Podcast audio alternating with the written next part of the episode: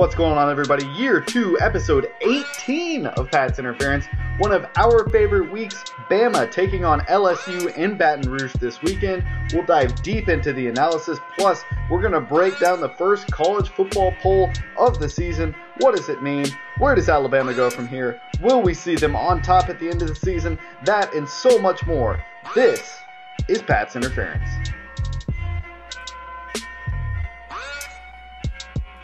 Well, hey there, everybody. You're listening to another great episode of Pat's Interference, and we have a lot to bring you tonight because it's perhaps my favorite, actually definitely my favorite week of the season, and I'm sure it's one of yours as well. We're talking Absolutely. LSU week. How you doing, buddy?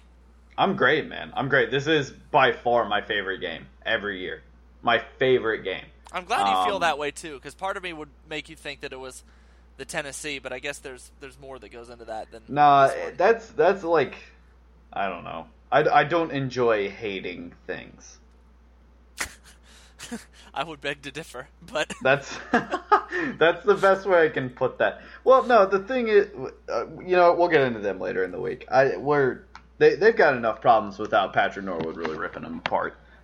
So we won't do that tonight. We'll get into them Thursday, won't we? Yeah, we will. We will. But what's going on, everybody? Thank you so much for listening. If you're looking for more of us, you can find us on patsinterference.com, on Facebook at PAT_S interference, on Twitter at PI_podcast. Brick, LSU game week. Let's get in the time machine, if you will, with me.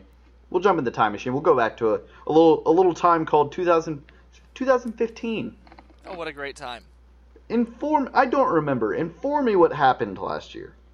All right, well, essentially going into this game, LSU was number 2 at the time, right behind Clemson in the first inaugural college football playoff poll of the year.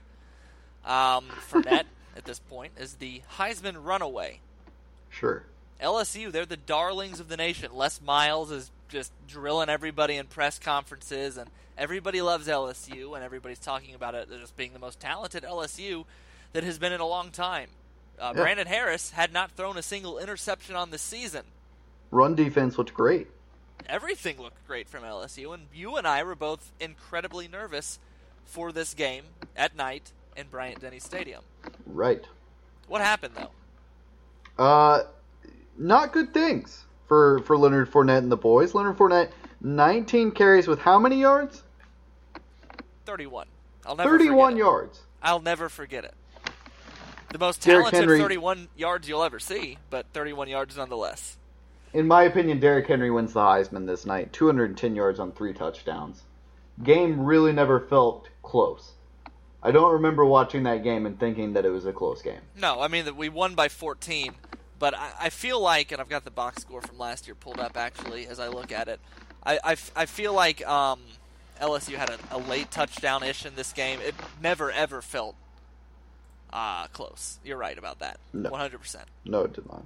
Yeah, LSU had 6 yards in the fourth quarter, or six points in the fourth quarter, but it was put away pretty well by then. What can we expect this year? Something the same? Something a little different? Maybe more? Maybe less? Both teams, honestly, are pretty similar to what they were last year. Alabama looks a good bit different on offense this year, but... the defense, we're still priding ourselves on stopping the run and making big explosive plays on defense. LSU's still trying to pride themselves on their run game. Right. I don't necessarily expect another 19 of 30, and I'll tell you why. I guess the question is, do we expect Fournette to be shut down? I do expect us to contain him, because not too often players run wild on us. No.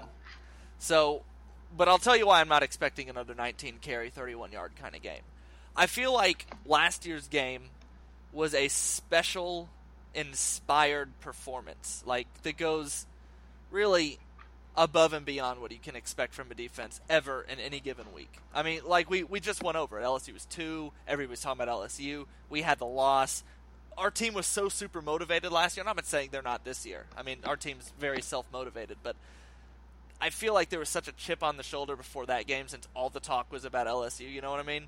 Right. That they came out and slapped him in the face.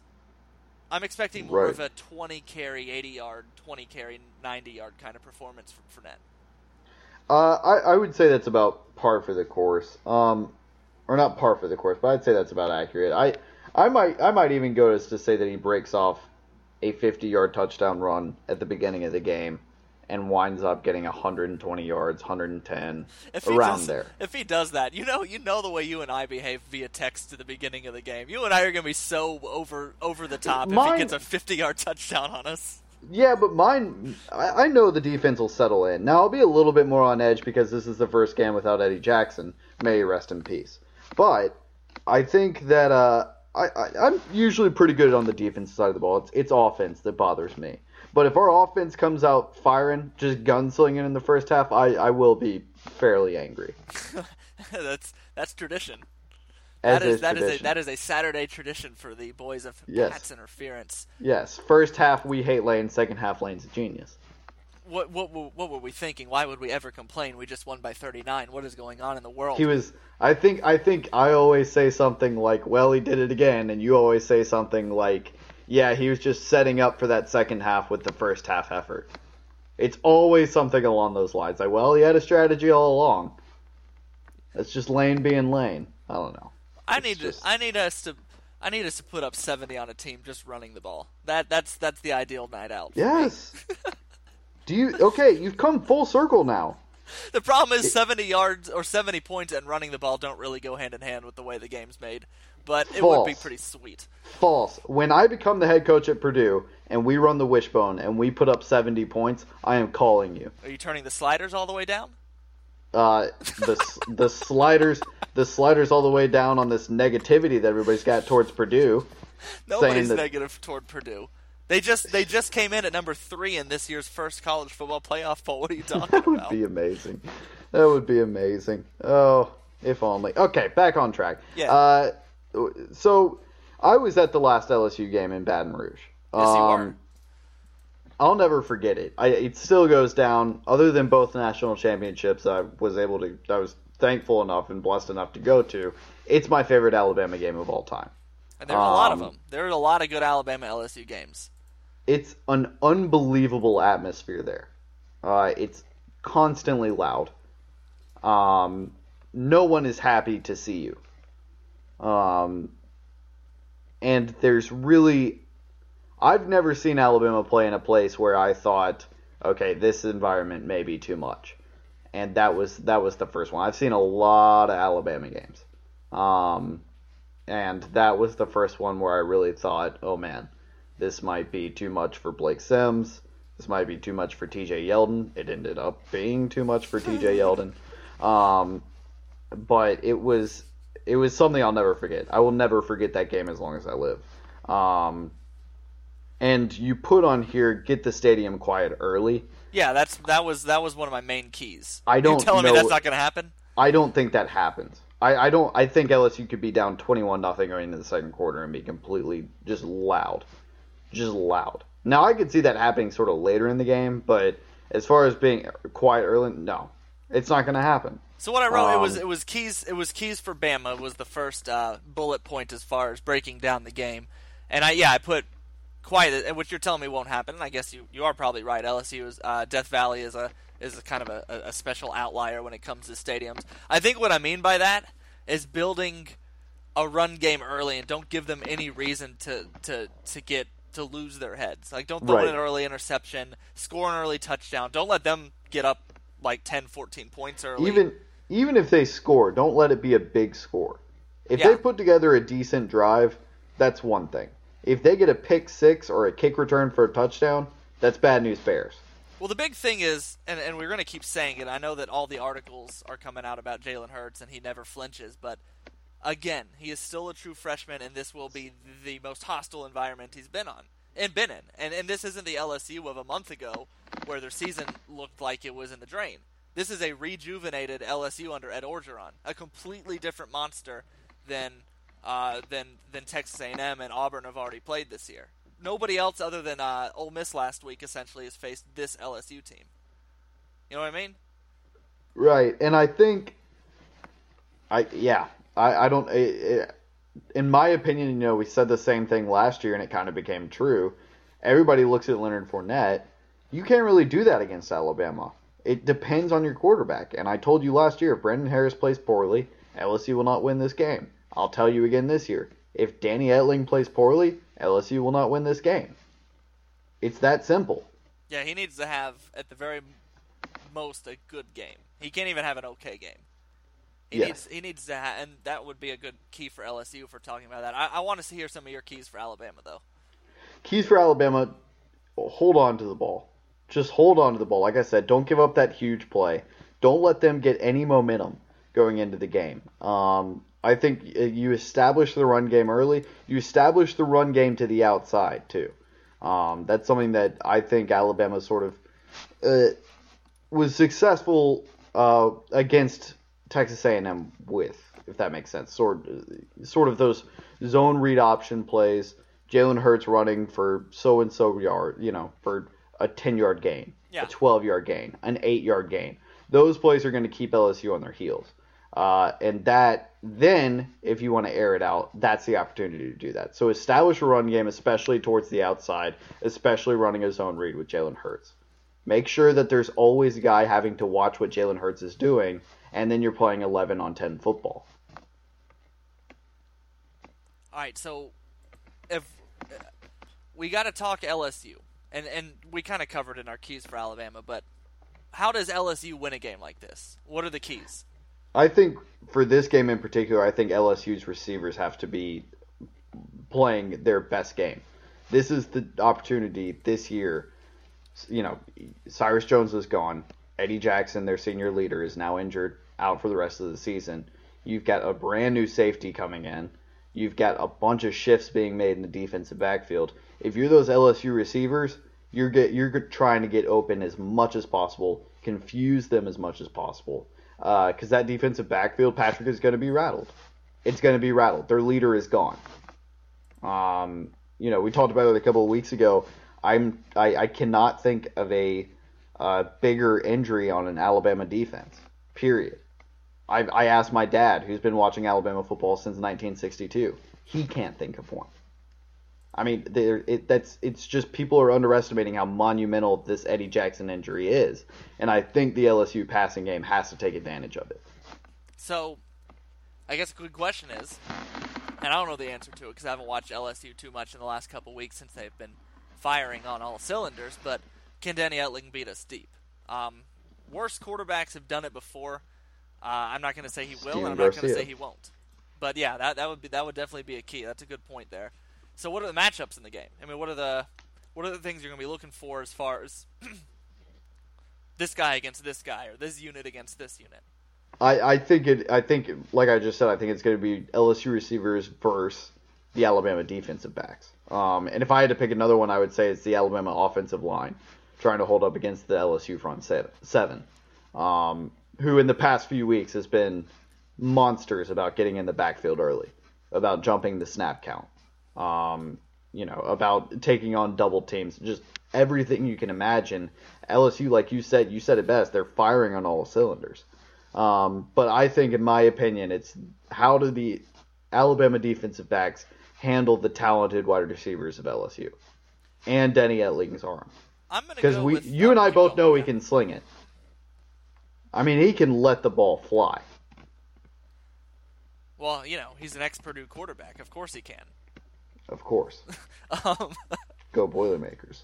I'm going to go with it sounds like a cop-out, but I'm going to explain it a little bit.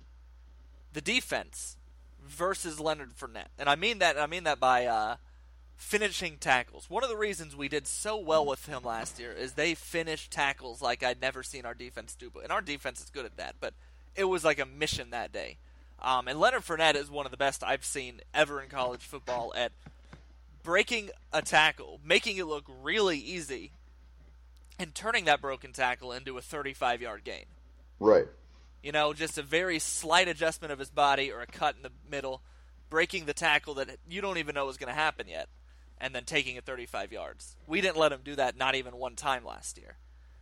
If we come out trying to arm tackle, that's where he's going to get his big plays. And, yeah, I think the most important thing for LSU would just for Fournette to be having a big game. Because once he starts having a big game, that's when Etling will be able to start getting comfortable. So what unit on Alabama's defense needs to step up the most? Do you think it's the defensive line, the linebackers, the defensive backs? I'm going to go linebackers, just the way with we were stunting them last year. I mean, Ragland and Foster. I would hate to play these Alabama linebackers, man.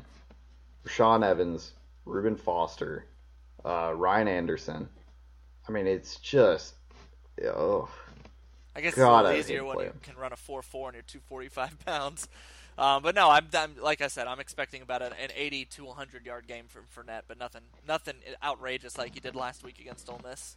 I would contend to say that this is the most solid an Alabama linebacking core has looked in a long time. From top to bottom, yeah. I mean, we used to have Hightower and Upshaw, for sure. But it's not – there's not the, oh my gosh, this guy's – I can't believe I just forgot Tim Williams when I was listing off those names. But you look at – all those guys, top to bottom, I mean, they're starting and maybe even the stars of a defense on any other team in the SEC.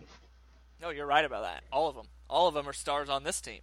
There are four deep, or sorry, our four guys in a, if you're talking about a 3-4 defense, the four that we're throwing out there, nobody contends within the country. I mean, you're talking Williams, Anderson, Evans, and Foster.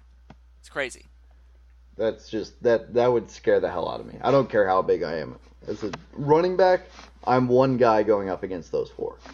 So what's a guy we haven't mentioned that we are going to be looking at as somebody like an X factor, like somebody at the end of the game that we need to play well or play, you know, if they play well or play poorly, it's definitely going to affect the game big time.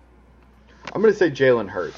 I think if Jalen Hurts comes out and shows that he can stay composed in a hostile environment like that, if he can, make the passes he needs to make. Here's the thing. When you're a quarterback on this team, you don't have to be a world beater.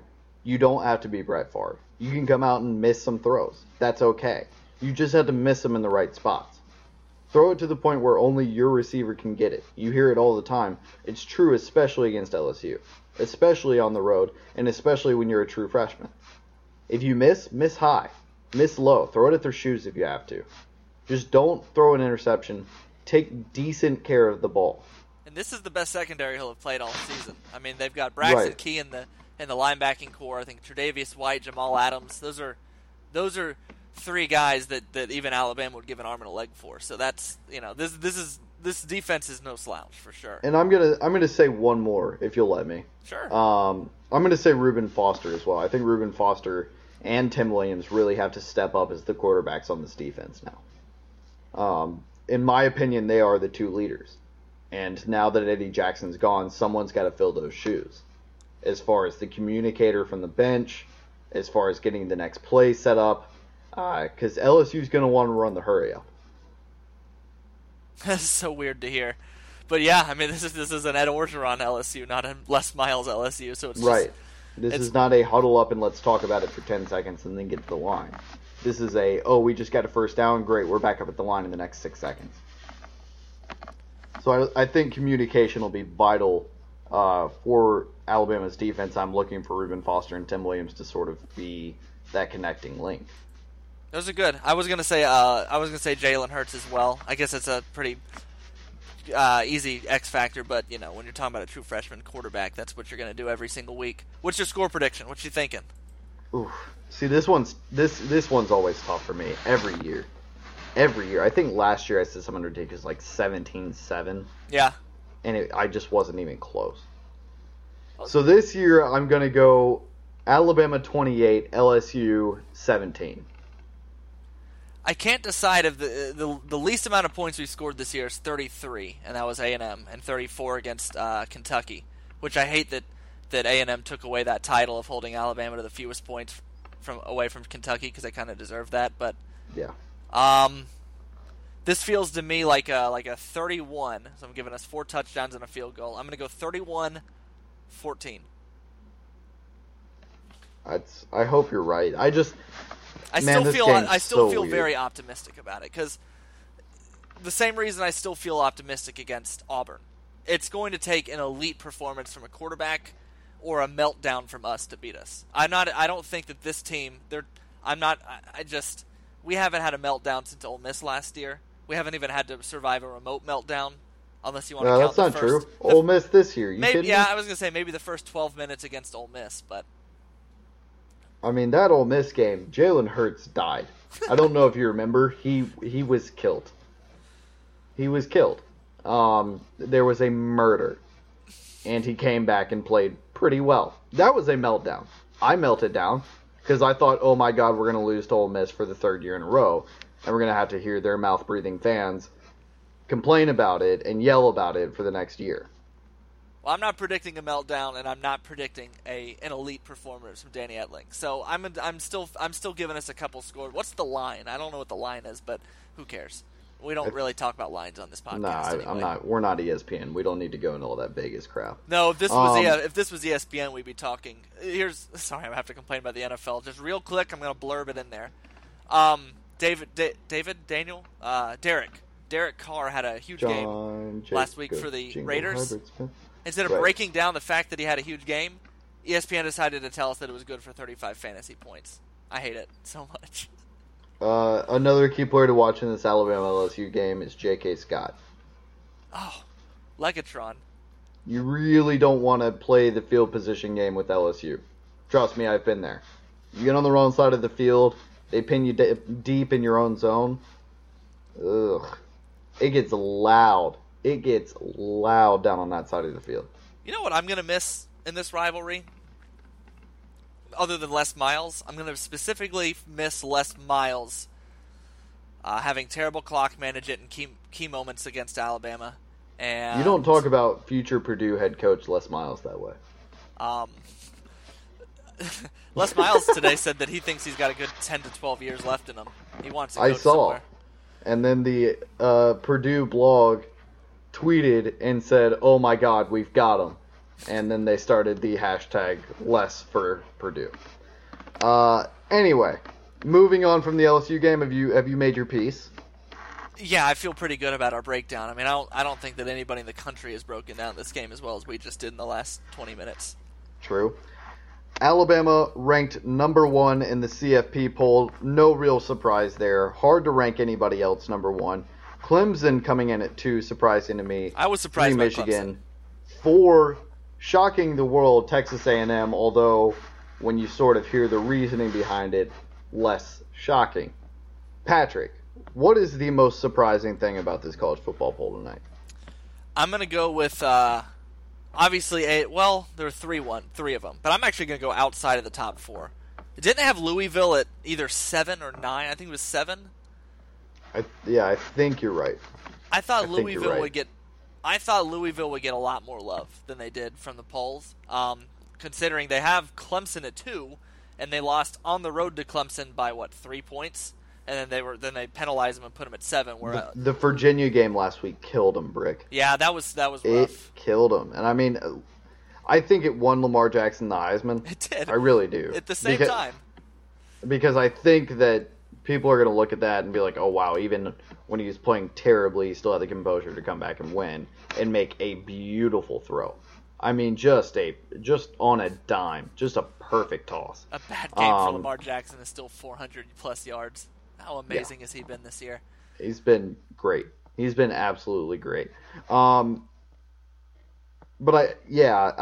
don't know. Louisville's just – but then who do you put him ahead of? Well, considering their loss, and look at the top 6. Who do you put them ahead of? You're not going to put them ahead of Washington. No, you're not going to put them ahead of Washington.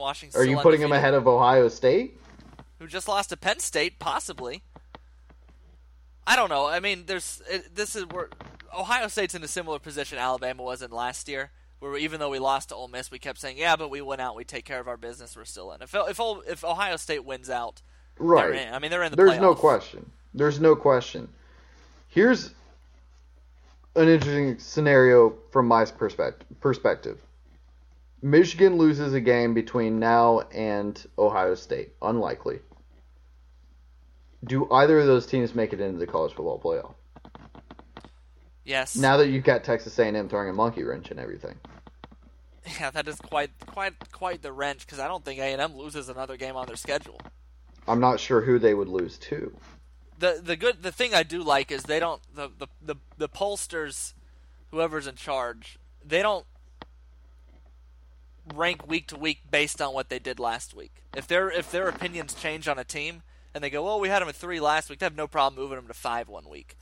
Right. But yeah, A&M at 4 really surprises me as far as that's concerned, because I thought for sure it'd be Washington and Clemson at 2. Are you kidding me?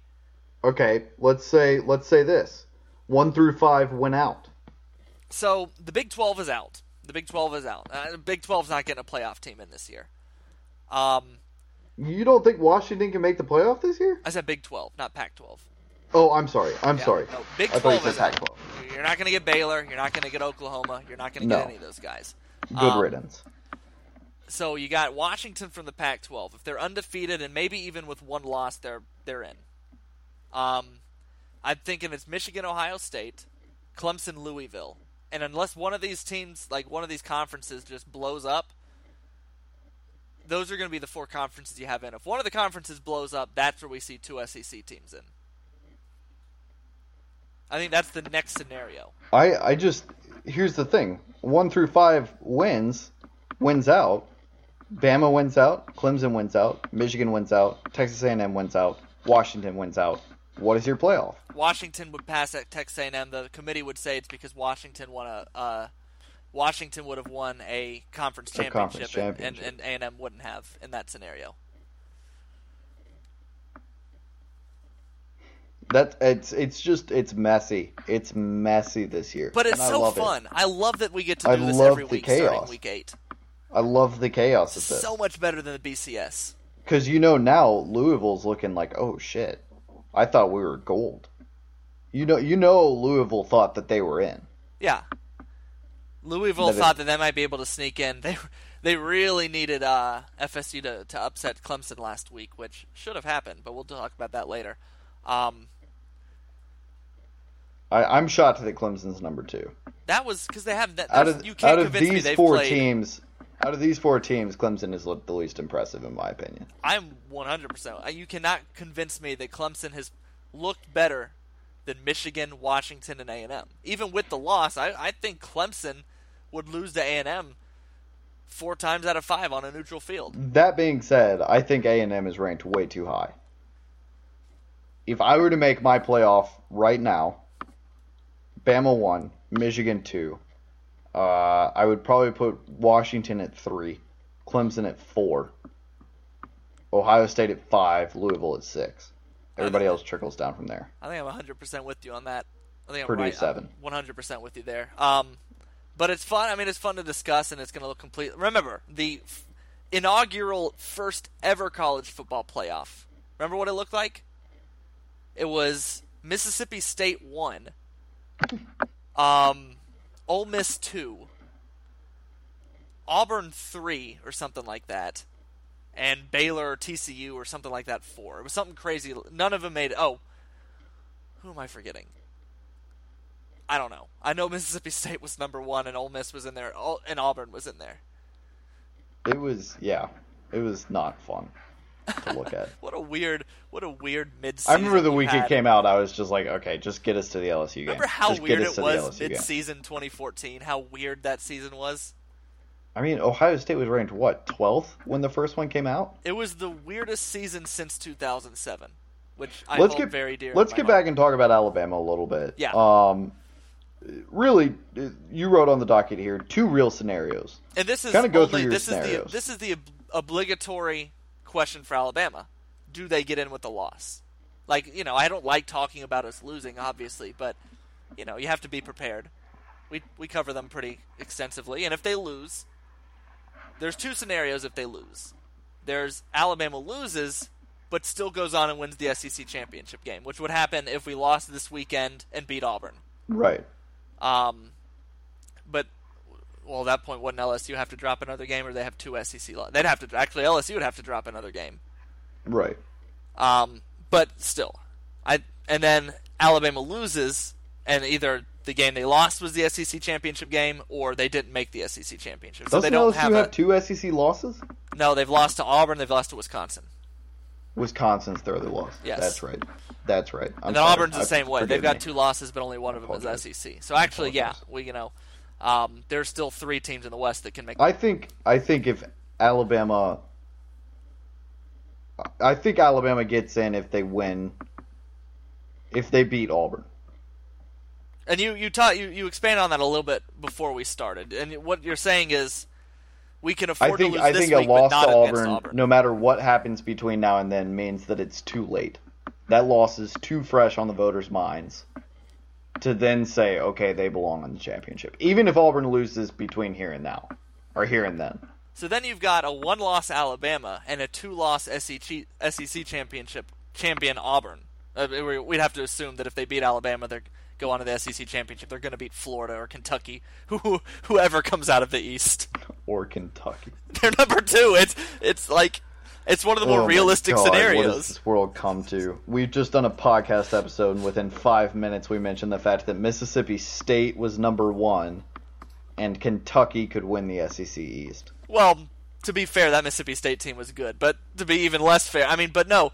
Stop. Good. They were fine. They were all right. They had Dak Prescott. They didn't play anybody, Brick. They played no one until they beat us. Or until they played us, and then we just laid waste to them. Anyway. I think... But what I'm trying to say is it's not... It genuinely, and I mean this, it's not hyperbole to say that Kentucky could be in.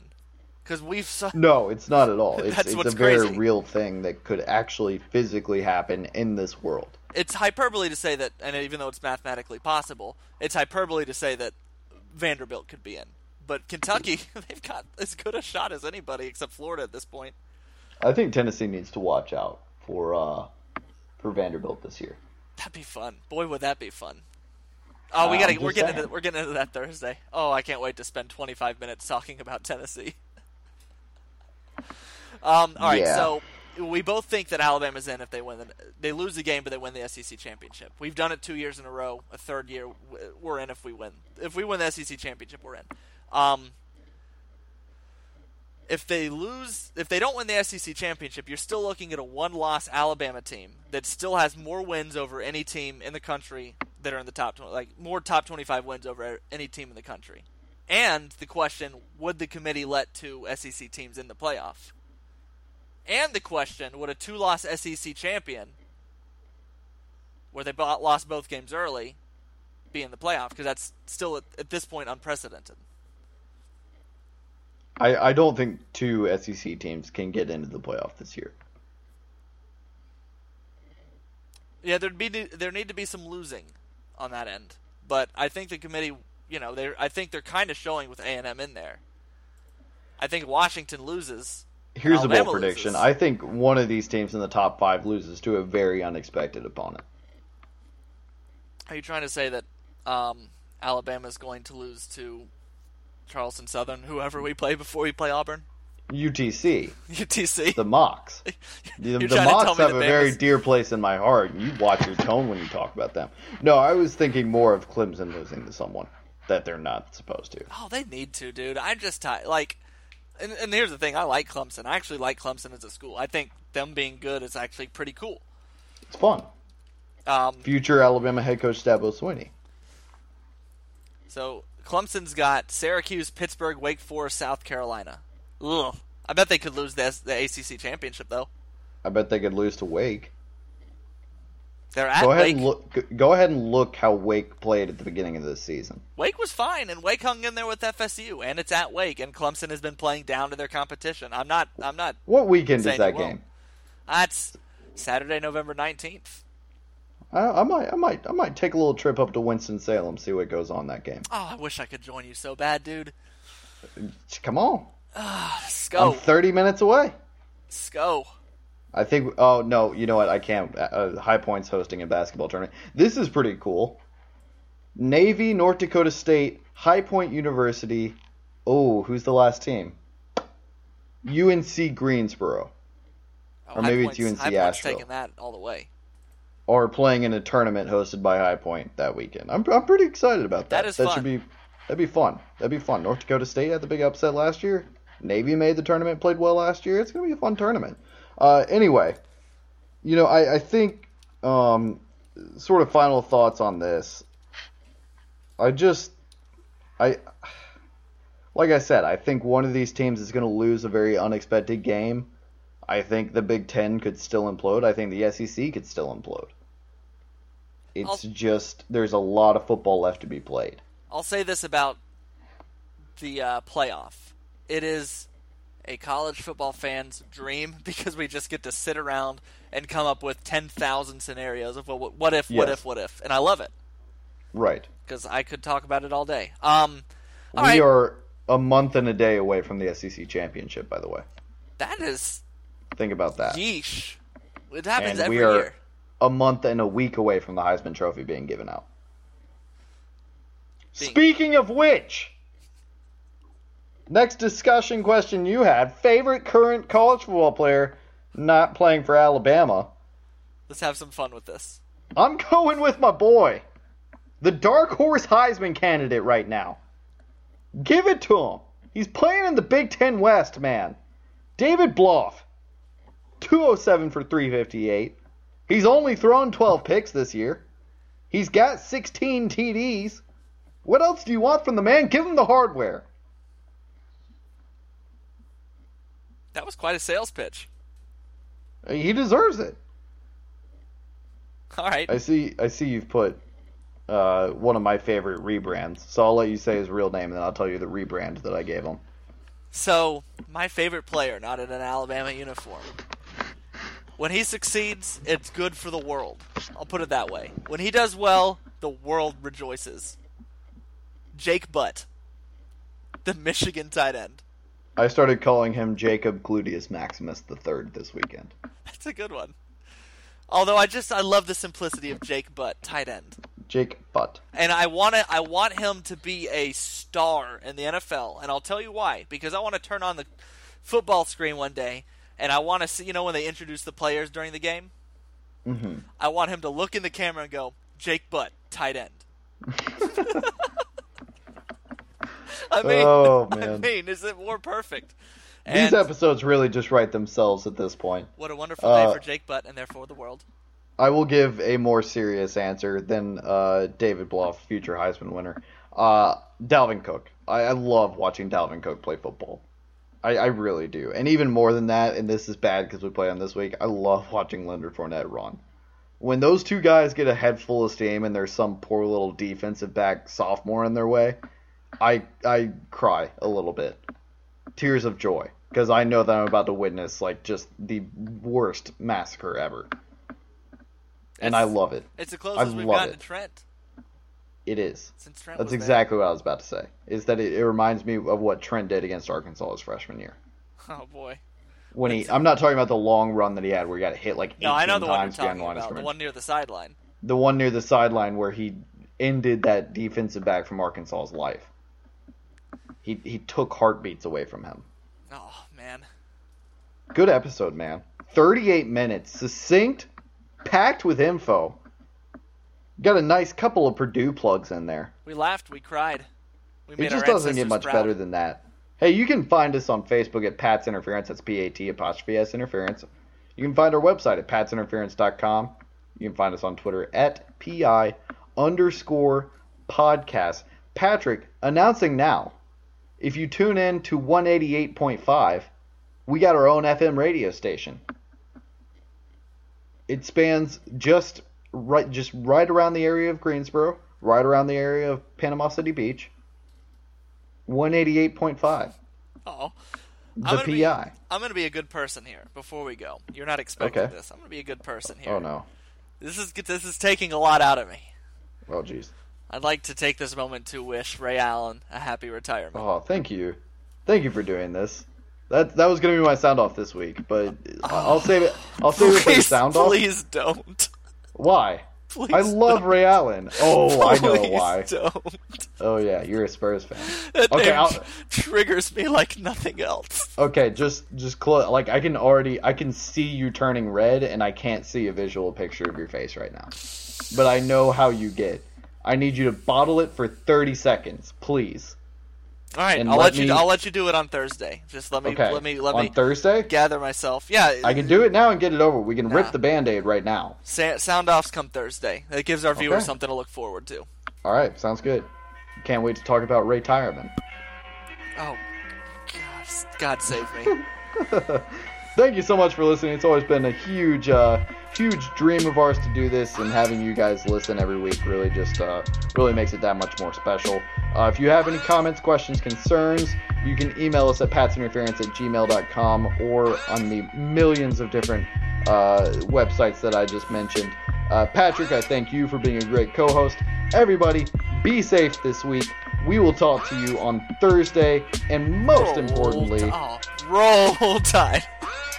You're never going to get it. Roll Tide, everybody.